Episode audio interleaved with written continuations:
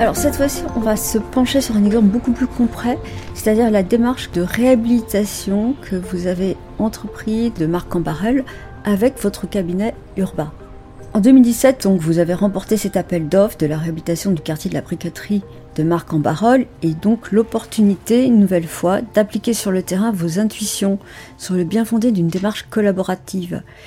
En quelques mots, est-ce que vous pouvez nous situer, nous décrire la situation de départ et les problèmes que vous nous demandez de résoudre? Apparemment, donc c'était un quartier plutôt sensible dans une agglomération plutôt aisée. Alors c'était tout un type d'action euh, en parallèle. Il y a eu effectivement donc des, permanences sur site qui ont été organisées, je vous le disais, dans, dans cette maison de quartier. Euh, et puis, euh, et puis aussi des temps de recueil de données plus quantitatives qui nous ont permis de dégrossir d'abord les, les sujets prioritaires.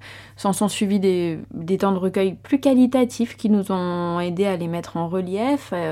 on a aussi fait un travail sur carte, plus de 160 cartes de mémoire du quartier sur lesquelles les habitants s'étaient exprimés, ont été euh, superposés, analysés. Plus de 250 pages d'entretien individuels ont été travaillées par occurrence, par récurrence. On a fait des croisements de données et puis derrière des petits ateliers en petits collectifs en fait ont été programmés, aussi des sessions dans les écoles avec les centres de loisirs.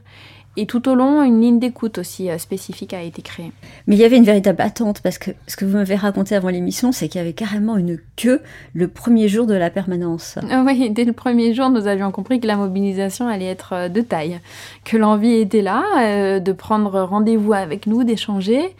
Il faut dire que chaque quartier réagit différemment. 80% euh, du temps, nous intervenons pour des projets à plus petite échelle, hein, disons une grosse centaine de logements en construction, euh, avec un nombre moins important de, riverains à rencontrer. Et du coup, euh, votre présence, en fait, elle était prise comment dans un premier temps? Est-ce qu'il y avait de la méfiance? Est-ce qu'il y avait de la curiosité? Comment ça s'est passé? Alors, on a envie de connaître humainement comment, quel était le climat. On s'installe, on se présente, on explique, et ça suscite toujours bah, finalement une forme de curiosité. Et, parfois, on, ressent comme un, sentiment de gratitude même de la part des habitants qui, viennent euh, prendre rendez-vous et presque nous remercier de, pouvoir euh, s'exprimer.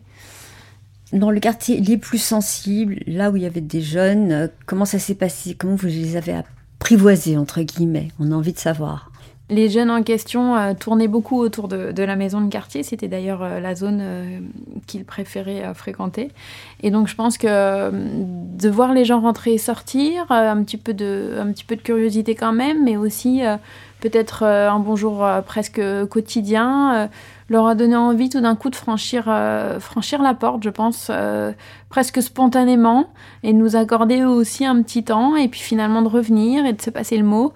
Euh, ça, je dois dire que je dois dire qu'on s'y attendait pas. C'était vraiment un espoir. On s'était présenté à eux régulièrement, leur expliquant évidemment et en donnant du sens à notre travail. On attendait qu'ils se présentent, et ça s'est fait encore une fois avec le temps.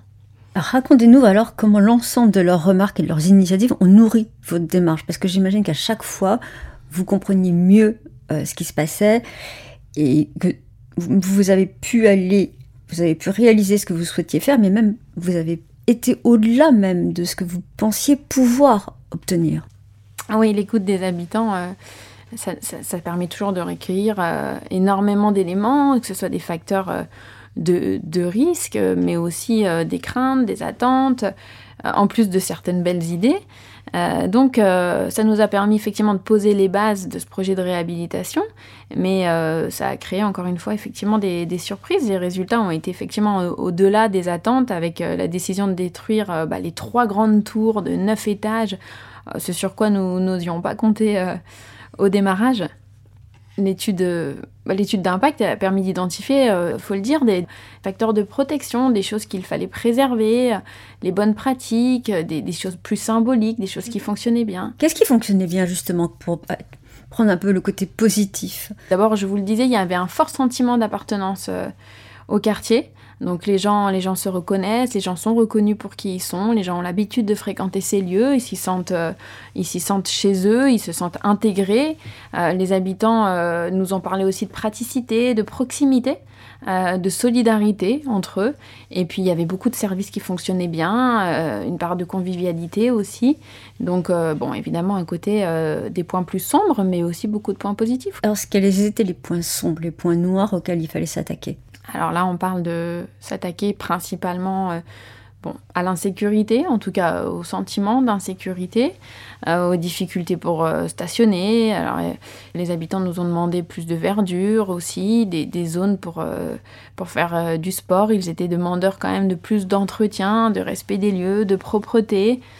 Donc, on, a, on, a monté différents scénarios qu'on a pensé en, fonction de, toutes ces remontées. On a pensé un phasage aussi qui a été euh, lui aussi soumis à, la validation des habitants euh, en réunion pluridisciplinaire et, bien sûr en, présence de, de, monsieur le maire et du bailleur. Rien ne s'est fait dans ce projet sans passer par la case euh, démarche collaborative au sens de l'échange hein, avec les populations et, au sens du partage. Dans le cahier des prescriptions, bah, après qu'il se soit finalisé, eh bien, on s'est rendu compte que tout était des presque déjà adopté et intégré par la majeure, partie des, des riverains. Et du coup, vous en êtes où aujourd'hui? Alors, on a projeté effectivement un beau projet. Du coup, euh, on a qualifié euh, bah, les entrées du quartier déjà. Ça, dans, dans la symbolique, c'est très très important. On va aussi retravailler les voiries. On va délimiter euh, des places de parking, mais aussi on va hiérarchiser les rues pour pour encourager, faciliter la mobilité douce, la mobilité euh, piétonne et euh, les accès aussi aux personnes à, mobilité réduite. On va bien sûr euh, diversifier l'offre de logement et valoriser les espaces verts, même créer une trame verte qui va être traversante au sein du quartier pour connecter ce quartier à son environnement, donc à cette belle ville de Marc-en-Barœul, et mais aussi créer des îlots fermés avec des cœurs végétalisés euh, finalement, on a abouti, c'est vrai, à un projet qui est, ambitieux pour la briqueterie et qui, encore une fois, ne rencontre pas d'opposition, mais au contraire une attente positive euh, bah, constatée par, par tous aujourd'hui. Merci Barbara donc d'être entrée dans le détail de ce cas concret. Et maintenant, nous avons le plaisir d'accueillir Fabien Vallet, votre collaborateur, qui va nous parler de la création de l'observatoire et du label Cité heureuse que vous êtes en train donc de mettre en place. Merci Véronique.